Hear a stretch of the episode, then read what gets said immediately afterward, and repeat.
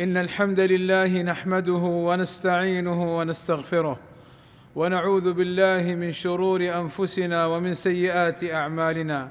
من يهده الله فلا مضل له ومن يضلل فلا هادي له. وأشهد أن لا إله إلا الله وحده لا شريك له. وأشهد أن محمدا عبده ورسوله. يا أيها الذين آمنوا اتقوا الله حق تقاته ولا تموتن إلا وأنتم مسلمون. يا أيها الذين آمنوا اتقوا الله وقولوا قولا سديدا. يصلح لكم أعمالكم ويغفر لكم ذنوبكم. ومن يطع الله ورسوله فقد فاز فوزا عظيما. ألا وإن أصدق الكلام كلام الله وخير الهدي هدي محمد صلى الله عليه وسلم وشر الأمور محدثاتها وكل محدثة بدعة وكل بدعة ضلالة وكل ضلالة في النار. أما بعد فالبصر من أكبر الأبواب تاثيرا على القلب وقد ينتج عن النظر المحرم هلاك صاحبه فوجب التحذير من النظر المحرم وغض البصر واجب عن جميع المحرمات وكل ما يخشى الفتنة من أجله. ولما كان النظر داعية إلى فساد القلب لأنه سهم مسموم إلى القلب قال ابن مسعود رضي الله عنه ما من نظرة إلا وللشيطان فيها مطمع.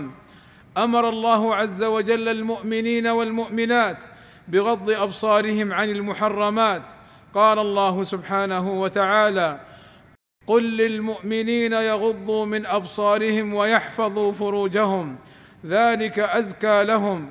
إن الله خبير بما يصنعون. وقل للمؤمنات يغضضن من أبصارهن ويحفظن فروجهن.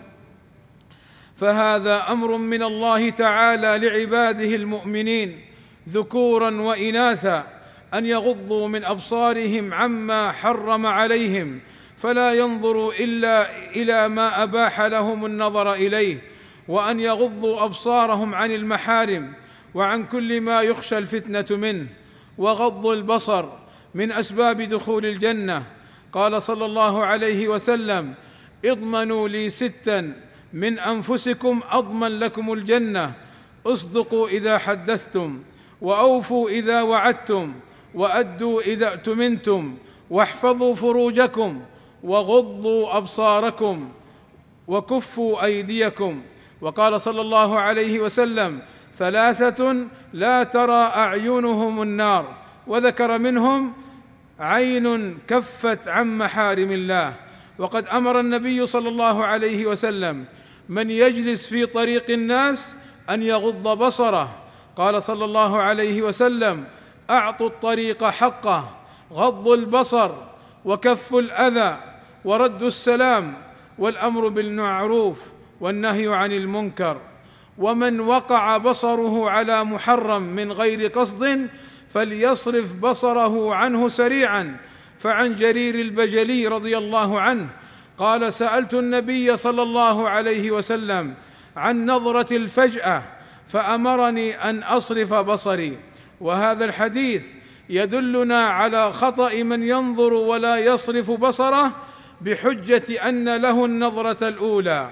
وعن بريدة رضي الله عنه قال قال رسول الله صلى الله عليه وسلم لعلي رضي الله عنه يا علي لا تتبع النظرة النظرة فإن لك الأولى وليس لك الآخرة. أي لا إثم عليك في النظرة الأولى التي لا تعلم أنك تنظر للحرام بها. لذا ليس لمن علم أنه سينظر لمحرم أن ينظر بحجة أن له النظرة الأولى. ولقد وصف النبي صلى الله عليه وسلم معصية العين بالزنا. قال صلى الله عليه وسلم كتب على ابن آدم نصيبه من الزنا فهو مدرك ذلك لا محالة فالعينان زناهما النظر والأذنان زناهما الاستماع واللسان زناه الكلام واليد زناها البطش والرجل زناها الخطى والقلب يهوى ويتمنى ويصدق ذلك الفرج أو يكذبه. فبدأ بزنا العين لأنه أصل زنا اليد والرجل والقلب والفرج. ودل الحديث على أن العين تعصي بالنظر وأن ذلك زناها ففيه رد على من أباح النظر مطلقا.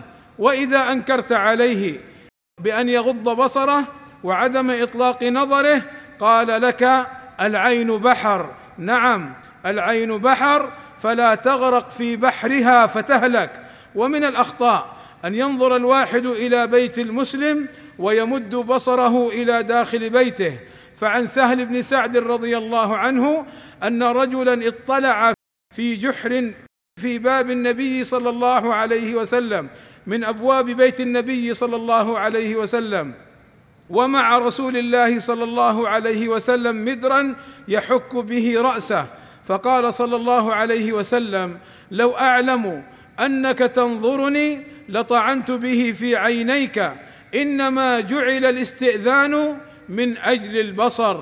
ونهى النبي صلى الله عليه وسلم أن ينظر الرجل أو المرأة إلى عورة غيره. قال صلى الله عليه وسلم لا ينظر الرجل إلى عورة الرجل ولا المرأة إلى عورة المرأة. والله أسأل لي ولكم التوفيق والسداد وأن يغفر لنا الذنوب والآثام. إنه سميع مجيب الدعاء. الحمد لله رب العالمين والصلاة والسلام على المبعوث رحمة للعالمين وعلى آله وصحبه أجمعين. عباد الله ذكر أهل العلم لغض البصر عن الحرام فوائد عظيمة منها حلاوة الإيمان ولذته التي هي أحلى وأطيب مما تركه لله. فإن من ترك شيئا لله عوضه الله خيرا منه لأنه امتثال لأمر الله الذي هو غاية سعادة العبد في معاشه ومعاده. فليس للعبد في دنياه وآخرته أنفع من امتثال أوامر الله. وما شقي من شقي في الدنيا والآخرة إلا بتضييع أوامر الله. الثانية أنه يمنع من وصول أثر السهم المسموم إلى قلبه ومن فوائده أنه يورث القلب انسا بالله فإن إطلاق البصر في الحرام يفرق القلب ويشتته ويبعده عن الله وليس على القلب شيء أضر من إطلاق البصر.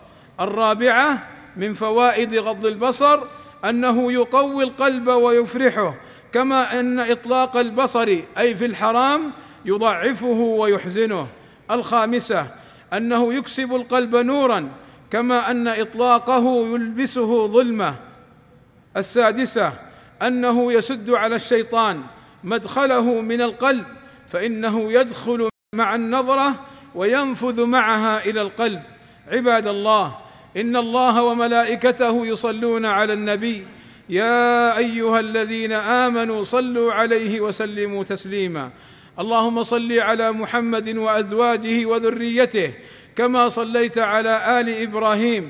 وبارك على محمد وأزواجه وذريته كما باركت على آل إبراهيم إنك حميد مجيد. وارض اللهم عن الخلفاء الراشدين أبي بكر وعمر وعثمان وعلي وعن جميع أصحاب رسول الله صلى الله عليه وسلم وعنا معهم بمنك وكرمك. اللهم آتنا في الدنيا حسنة وفي الآخرة حسنة وقنا عذاب النار.